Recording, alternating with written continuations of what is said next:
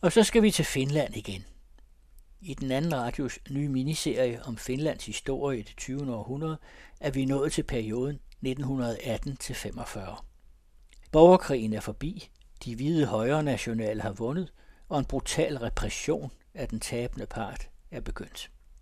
Samtidig bliver Finland medlem af Folkeforbundet efter fredstraktaten med Rusland i 1920, men freden varer ikke længe. Finlands første årtier som selvstændig nation var præget af tumultariske fødselsvejer, og det er dem, vi skal høre om her. I første afsnit efterlod vi Finland og finnerne ved borgerkrigens afslutning i april-maj 1918. De hvide havde vundet, og de røde tabt, og omtrent 30.000 menneskeliv var på de blot fire måneder krigen varede gået tabt. Antallet er, ligesom så meget andet, der vedrører borgerkrigen, et omstridt emne. Hvor mange røde, der efter at have overgivet sig, blev henrettet med nakkeskud og smidt i massegrav, er selv sagt også svært at få et sikkert bud på. Men tallet 7.000 går igen i flere fremstillinger. De hvide sejrherrer havde allerede under borgerkrigen indrettet krigstribunaler, og på Borgerkrigsmuseet i Tampere er der en makaber skildring af de lokale standretters virke i ugerne efter borgerkrigens afslutning, hvor fangerne blev inddelt i tre grupper. Den, der skulle henrettes med det samme, dem, der skulle i opdragelses arbejdslejre, og dem, der kunne nøjes med en fængselsstraf.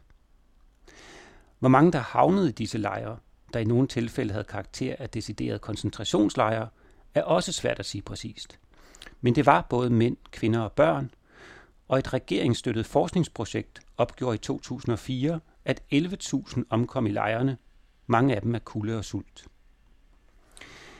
Alle forbeholdene omkring historisk korrekthed og objektivitet understregede jeg i første afsnit, så her nøjes jeg med at sige, at det er, så vidt jeg kunne forstå historien, især disse lejre, den hårde og i nogle tilfælde vilkårlige straf, der blev tildelt den tabende part og deres sympatisører, som for eksempel kort skildres i Maranis roman Ny finsk grammatik, og ikke mindst den efterfølgende mur af tavshed om, hvad der foregik. Der har sat sig dybe spor i den kollektive finske bevidsthed. Det skal dog retfærdigvis nævnes, at den finske stat i 1973 besluttede at betale kompensationer til 11.600 overlevende fanger for disse lejre. Det er derfor mildt overraskende, at man i Borgerkrigsmuseets sidste rum kan læse følgende konklusion. De røde kæmpede for demokrati og lige rettigheder, og de hvide vandt for dem. Jeg tvivler på, af dem, der kom ud af fangelejrene, hvoraf den sidste blev lukket ned i 1927, havde samme opfattelse. Den sætning er i mine øjne endnu et af mange eksempler i den finske historieskrivning, hvorpå at de hvides ugerninger bliver legitimeret gennem Stalins langt senere uhyreligheder. Men ja, sådan ser mange finder altså på deres egen historie, og da dette program ikke kun skal handle om borgerkrigen, efterlader vi de tragiske begivenheder i 1918 her, men lad os gøre det med et passende ordsprog, der kunne være en vulgær metafor for historisk revisionisme. Mennä perse edellä puuhun.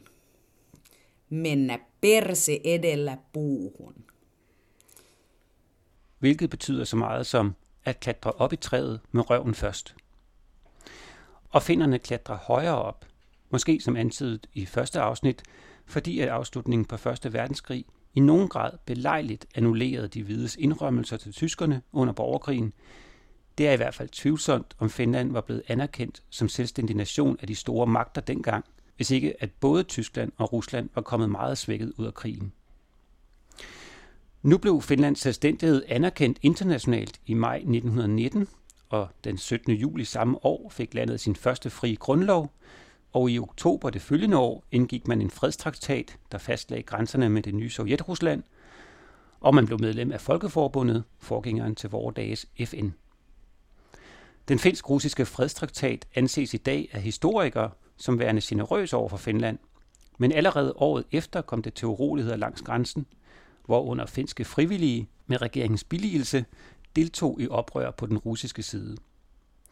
Og vinterkrigen i 1939 skal, eller kan i hvert fald ses som Ruslands fortrydelse af, at man gav for meget i 1920. Og så er der selvfølgelig også den væsentlige detalje, at Finland igen allierede sig tæt med Tyskland, nu under Hitlers ledelse, men det kommer vi til. Nu fik jeg fejlagtigt sagt sidste gang, at Mannerheim vendte hjem fra sit selvvalgte eksil i Sverige for at blive Finlands første præsident. Men faktisk var hans titel kun regent, og ved det første frie valg til præsidentposten året efter, tabte han overraskende stort til Carlo Juho Stålberg, der altså retligt er den første finske præsident. Hvorvidt det spillede en rolle, at Mannerheim, der angiveligt talte syv sprog, ikke talte finsk, er der som så meget andet for den tid delte meninger om. I hvert fald skulle der gå yderligere 25 år, før han blev præsident. Op gennem 20'erne bevægede Finland sig kraftigt til højre i det politiske spektrum. Det kan man læse og se dokumenteret på museer og i historiske kilder. Her har jeg kunne læse mig frem til, at den finske interesse for højre national og fascistisk retorik i mellemkrigsårene var nært beslægtet med den tyske, og hedrører fra den i den vestlige verden udbredte mistro til moderniteten og det moderne. En skepsis, som Første Verdenskrigs totale selvdestruktion havde forstærket, og som i Finland kom kulturelt til udtryk ved at man tordnede mod den vestlige dekadence og sædernes forfald. På Nationalmuseet kan man se dokumenteret, hvordan man op gennem 20'erne i Finland organiserede sig flittigt i forskellige, mere eller mindre fascistiske foreninger, og et særligt kapitel i den historie er de finske lottager, en slags kvindeligt hjemmeværn, der officielt blev stiftet i 1920, men som allerede under borgerkrigen havde fungeret på de hvide side. De havde et svastika som symbol, har haft kæmpestor betydning for det finske kvindeideal i mellemkrigsårene, og har det måske stadig. Det synes jeg, man kan ane i de mange nutidige fortællinger om den stærke, selvstændige finske kvinde, men det vender vi tilbage til i et følgende afsnit. Lottagerne talte i 1930 60.000 og i 1944 hele 242.000 medlemmer, hvilket gjorde dem til verdens største paramilitære organisation. Og hvis man antager, at halvdelen af den finske befolkning var kvinder, så er det altså mere end 10 procent af dem, der var lottager under 2. verdenskrig. Lottagerne gjorde utvivlsomt en masse socialt arbejde, skabte et stærkt fællesskab og bidrog til kvindernes ligestilling. Men der var altså de her småfascistiske tilbøjeligheder, Hør engang, hvad Wikipedia skriver om dem. I 1920'erne og 30'erne var det kun kristne finske kvinder, der kunne blive medlemmer. Og to skrevne vidneudsagn fra personer, der ansås som troværdige, skulle vedlægges ansøgningen. Dette krav blev dog i stort omfang tilsidesat efter udbruddet af vinterkrigen i 1939. Udlændinge kunne opnå medlemskab ved særlig dispensation, og i 1940 blev de første muslimske og jødiske kvinder optaget – og i 1941 den første ikke-religiøse. Citat slut. Som følge af krigsnederlaget blev organisationen på Sovjetunionens opfordring, skorstræk krav, tvangsopløst i slutningen af 1944, men den dag i dag er der mange mindesmærker strøget rundt omkring i det finske landskab, og præget som de er med svastigager, giver det altid et lille gib i en, når man får øje på dem. Under alle omstændigheder, så er vi nået frem til skuepladsen for Kjeld Vestøs roman Luftspejling 38, den der startede hele dette Finlandsprojekt, og som jo i sin titel antyder både tid og lokal tidsånd. Landet og menneskene, i bogen foregår hele handlingen i Helsinki, er stadig præget af borgerkrigen. Den kvindelige hovedperson har som barn været interneret i en af fangelejrene og er dybt traumatiseret af oplevelserne der. En anden hovedperson er medlem af en lidt skummel klub af magtfulde mænd, der alle taler svensk og ringeagtende om finderne, og hvoraf mindst en har været kommandant i selv samme fangelejr, som kvinden har siddet i. En tredje hovedperson har en relation til en atlet med jødisk ophav, som vinder et stort løb på det nationale stadion, kun for at blive degraderet til nummer to uden forklaring. Og imellem disse personer, begivenheder og stemningsskildringer fornemmer man ud over de allerede nævnte skygger både det finske klassesamfund og optrækket til den kommende verdenskrig. Der er igen en stærk kulturel forbindelse mellem Finland og Tyskland, eksemplificeret i bogen ved de mange kendiser, som Hitler sender til Helsinki for at gøre reklame for sit regime. Det er den alliance, Tysklands angreb på Polen og Hitlers fanatiske had til kommunismen, der får Sovjet-Rusland til at indlede forhandlinger med den finske regering om en justering af fredstraktaten af 1920. Og det er fordi, at finnerne, om en internt splittede, der var angiveligt et stort mindretal, der var parate til at gå ind på russernes vilkår, nægter at demilitarisere, skråstrej afstå territorie, at russerne ved forhandlingernes sammenbrud invaderer Finland 30. november 1939. Om der også var en, om man så at sige, overvintret hævnlyst på spil, hvor Stalins Sovjet ville omgøre udfaldet af borgerkrigen og indsætte en rød regering i Helsinki, kan jeg ikke afgøre, men den version af historien findes også, ligesom at der ganske afgjort var en forventning i Finland om, at det internationale samfund, særligt Sverige, Frankrig og England, ville komme dem til undsætning. En hjælp, der udeblev på grund af mange store politiske intriger, men som efterlod en vis bitterhed hos finnerne og måske skåede dem endnu tættere ind i Hitlers favn. Vinterkrigen kom kun til at vare tre måneder, og det er åndsynligt en udbredt misforståelse, at Finland vandt en symbolsk sejr ved at tilføre de russiske styrker store tab, og at man slutligt indgik en jævnbyrdig fredsaftale. Man kan stadig høre finder i dag hævde, at man forsvarede sig så succesfuldt, at russerne aldrig nåede ind på finsk territorie under krigen. Det er rigtigt, at russerne led store tab. Man anslår ca. 170.000 døde på russisk side mod i godseøjne kun 26.000 på finsk side.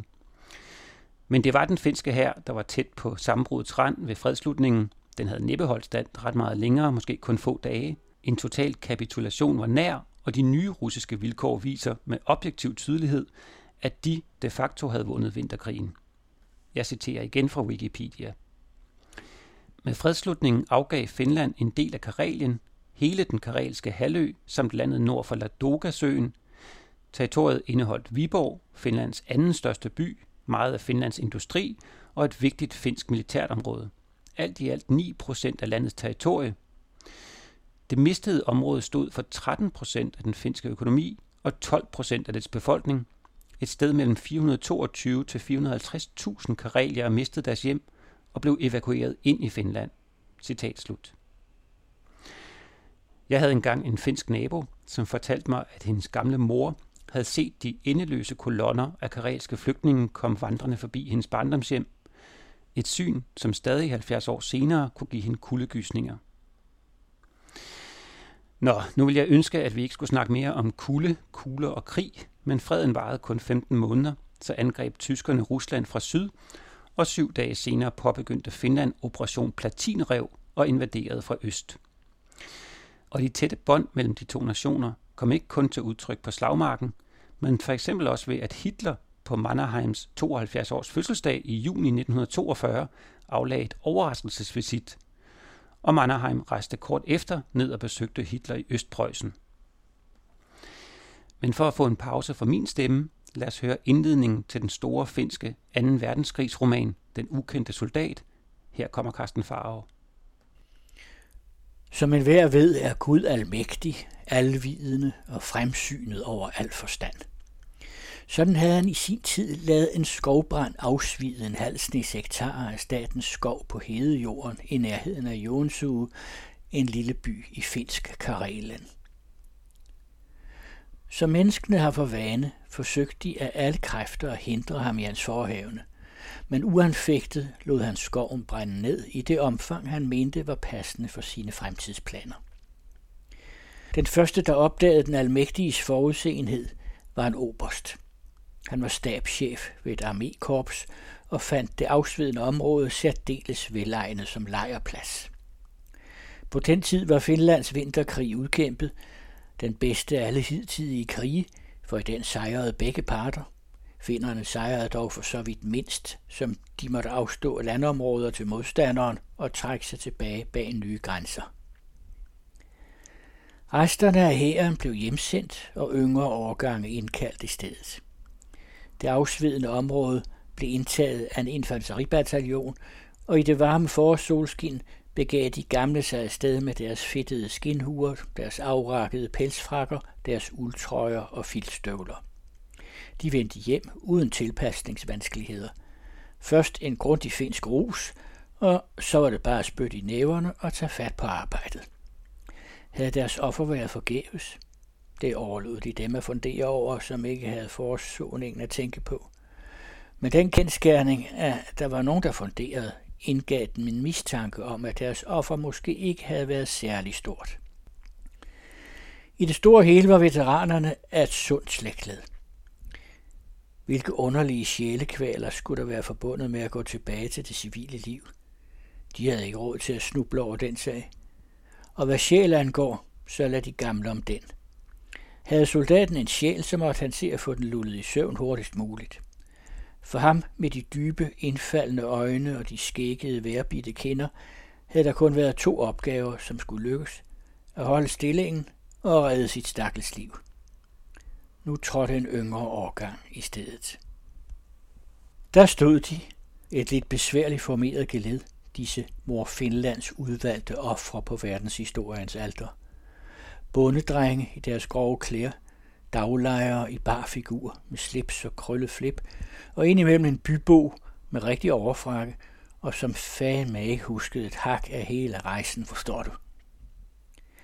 Vist var Mækkinen en smule genert til at begynde med, men nu stod han i hvert fald her med sin bylt under armen, med søndagstøjet på og sin sidste afregning for brændeskoven i lommen. Et amatørbillede af naboens datter havde han også. Ikke fordi Mækkinen var varm på pigen, så lidt som hun på ham, men det hørte sig til vel at kigge på billeder af pigebørn, når man er i tjenesten. Ganske hverdagsagtigt havde de levet deres liv som naboer, men ved afrejsen havde Mækkinen klodset og grinende lagt beslag på billedet med de ord, husk nu at skrive. Hvad var hans mening om verdenshistorien og de spektakler, der havde nået hans ører? Jo, Adolf ville have ballade. Det var, hvad han forstod. Og Mækkinen vidste nok, hvad det var at lave ballade. Det hente, når der var bal at en eller anden pokkerskal, greb en stol og smadrede lamperne i loftet og skrålede, så rydder vi salen for helvede. For vi finder hårde fyre, og det var ikke os, der begyndte. Vi har retten på vores side. Sådan tænkte han. Og kommer det en gang til, så er det bare at sætte hårdt mod hårdt, som vi plejer for satan. Smukt er det at dø, når du falder som held foran dine tropper i kamp for dit land. I den stil havde man i folkeskolen forsøgt at forædle den helteånd, der ytrede sig ved at rydde balsale. Det galt om at give kampånden smukkere udtryksformer. Men det var ikke let at indvirke på disse unge mænd med sådanne ord, som en eller anden haltefanden havde siddet og rimet sammen. Sådanne sange var for herrerne, for den finske mand af folket ved meget vel, hvad herren har i hovedet. De indkaldte blev snarere påvirket af beretninger om mænd, som sprang op på panservogne og trak maskingevær løbende skæve med en jernstang. Det mindede mere om de hjemlige heltebedrifter. I den slags fandt deres finskhed en rejsning. På den måde var de patriotiske. For så vidt var den ånd, de besad, den mest passende for den opgave, man havde samlet dem til at udføre. Ja, det var de to første sider i Vejny Linas fabelagtige roman Den ukendte soldat, som udover at skildre begivenhederne fra 1941 til 45, er et menneskeklogt antikrigspanorama, der samtidig formår litterært at præsentere Finlands mange og forskellige temperamenter gennem de menige soldaters personligheder og historier. I efteråret til den nyoversatte engelske udgave er der mange fascinerende betragtninger over finnernes forskelligheder, og I får en bid mere fra bogen til sidst i dette program. Men det med, at folk er forskellige, ja, det har finnerne også deres måde at sige på. Ihmisiä on kaikenlaisia. Ihmisiä on kaikenlaisia. Ja, at folk er forskellige er godt at huske på, og min historie kan nemt forenkles til blot en lidt sort-hvid fortælling om de fascistiske finder, men en kulturel strømning, eller ideologi om man vil, under alt dette patriotiske krigsgalskab, og som sjældent får den opmærksomhed, den fortjener, i parentes bemærket er den jo også stærkt savnet netop nu, ja, det er pacifismen, som også stod relativt stærkt i Finland dengang, med flere fremtrædende fortalere, hvor den bedst kendte er Arndt Pekkorinen som blev lidt af en international berømthed i sin samtid med sin kompromilløse nægtelse af militærtjeneste. Han nåede at få opkaldt en lov efter sig, som sikrede retten til at være militærnægter, dog kun i fredstid, og da han blev tvangssendt til fronten i 1941 og stadig nægtede at samle et gevær op, ja, så blev han koldt og kynisk henrettet. 2. verdenskrig blev en katastrofe for Finland, men det kunne have været værre – efter alt at dømme stod Finland til at lide en skæbne, lige de baltiske lande, og kun en omstillingsparat Mannerheim forhindrede det i krigens sidste måneder. Til at begynde med gjorde finnerne, ligesom tyskerne, store fremskridt og indtog først det tabte land, for derefter det erobre russisk territorie. I Vainø Linas roman skildres soldaternes skiftevis storhedsvandvid om at indtage Moskva, godt hjulpet på vej af hærens propagandamaskine, og samvittigheden af over at besætte små russiske landsbyer, der ligner deres egne derhjemme. Men der gik ikke længe, før krigslykken vendte. Allerede i marts 1943 påbegynder Mannerheim et forsøg på at trække finske styrker hjem, og i august 1944 indgår finnerne en separat fred med Rusland, hvor en af betingelserne for ikke at blive besat af den røde hær var, at finnerne selv smed de tyske styrker ud. Det bliver til Laplandskrigen og har sit helt eget selvstændige kapitel i 2. verdenskrigs historie. Ugerne omkring september 1944, hvor de finske soldater vender rundt og peger geværene mod deres tidligere allierede, må have været ekstremt nervepirrende for de finske ledere og officerer. Og det man vel ikke kan kalde for andet end forræderi, fremkalder naturligt nok en voldsom vrede hos de tyske styrker i Nordfinland, som får ordre om at brænde alt ned under deres tilbagetrækning. På museet i Rovaniemi kan man se billeder af ødelæggelserne, og det er virkelig tysk grundighed, der præger dem. Der står nærmest ikke sten på sten tilbage i hele Lapland i november 1944. En virkelighed, der bliver så meget mere uhyggelig, når man betænker, at vinteren står for døren, og 100.000 af lappere må overleve det næste halve år uden tag over hovedet.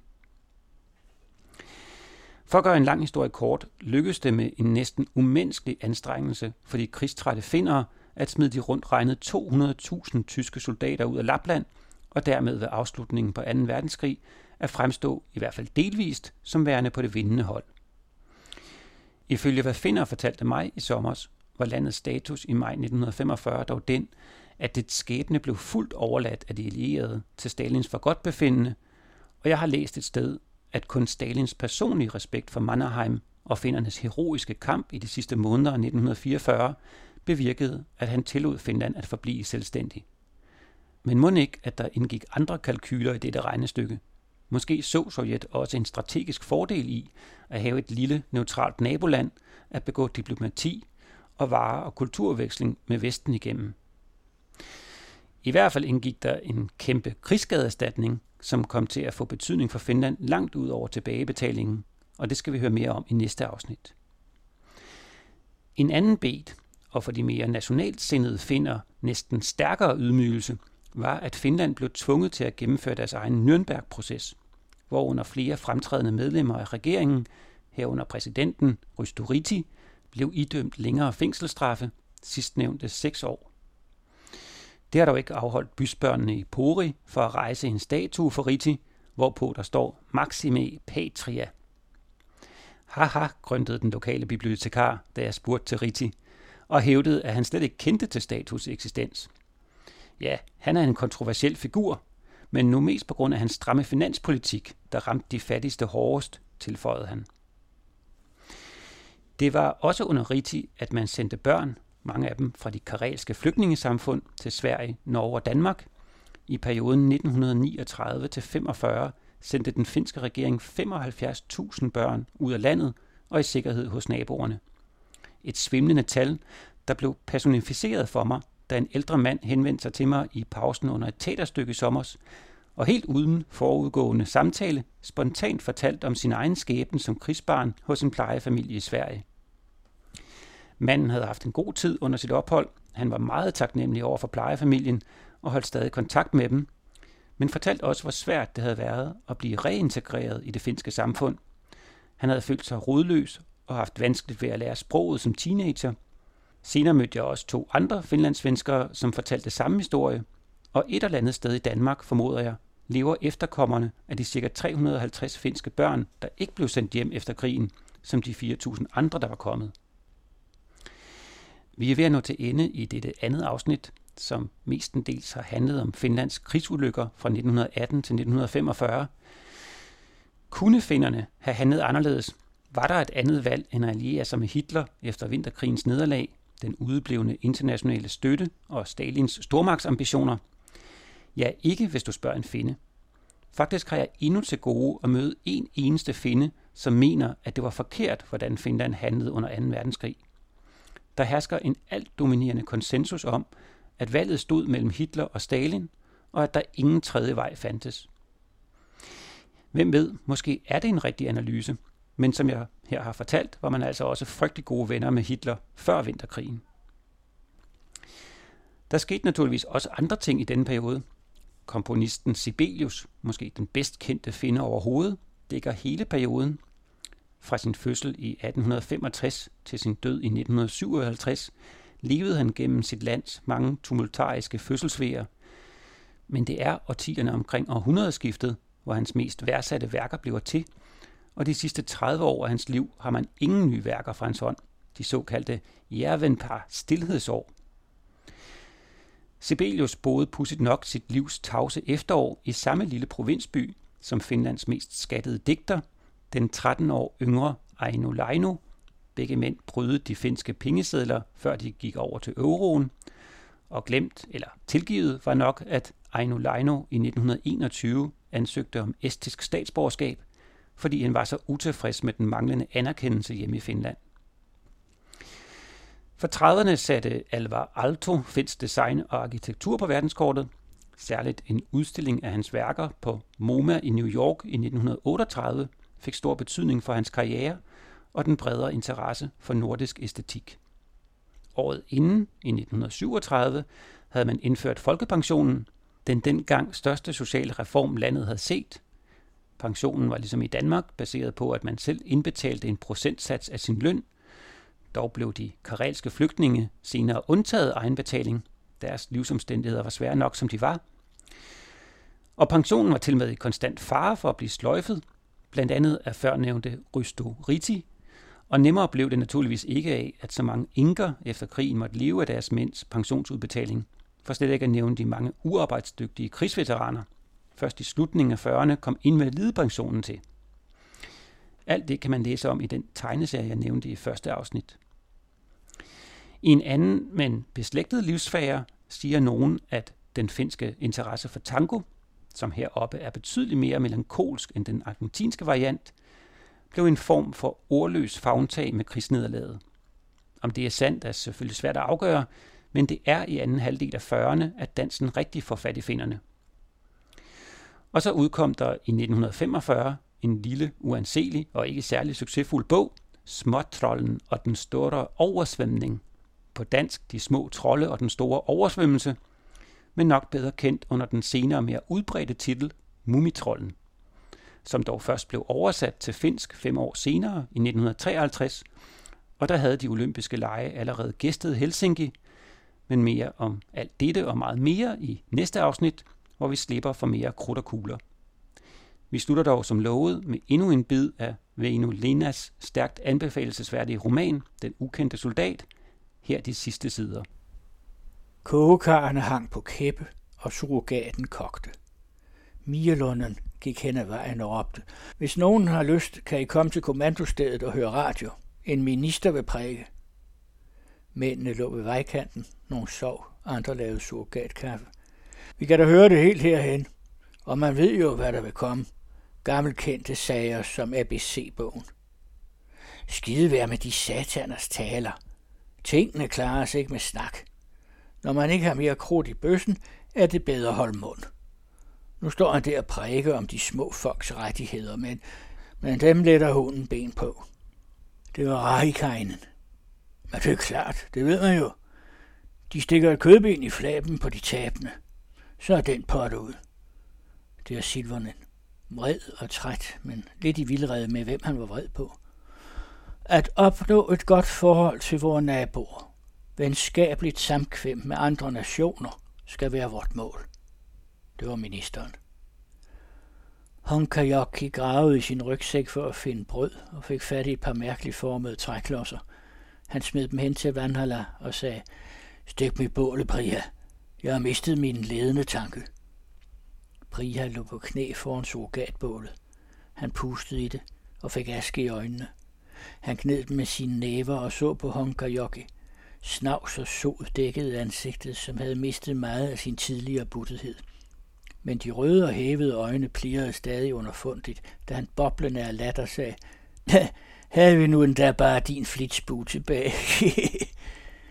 ja, det var den satans buskroser.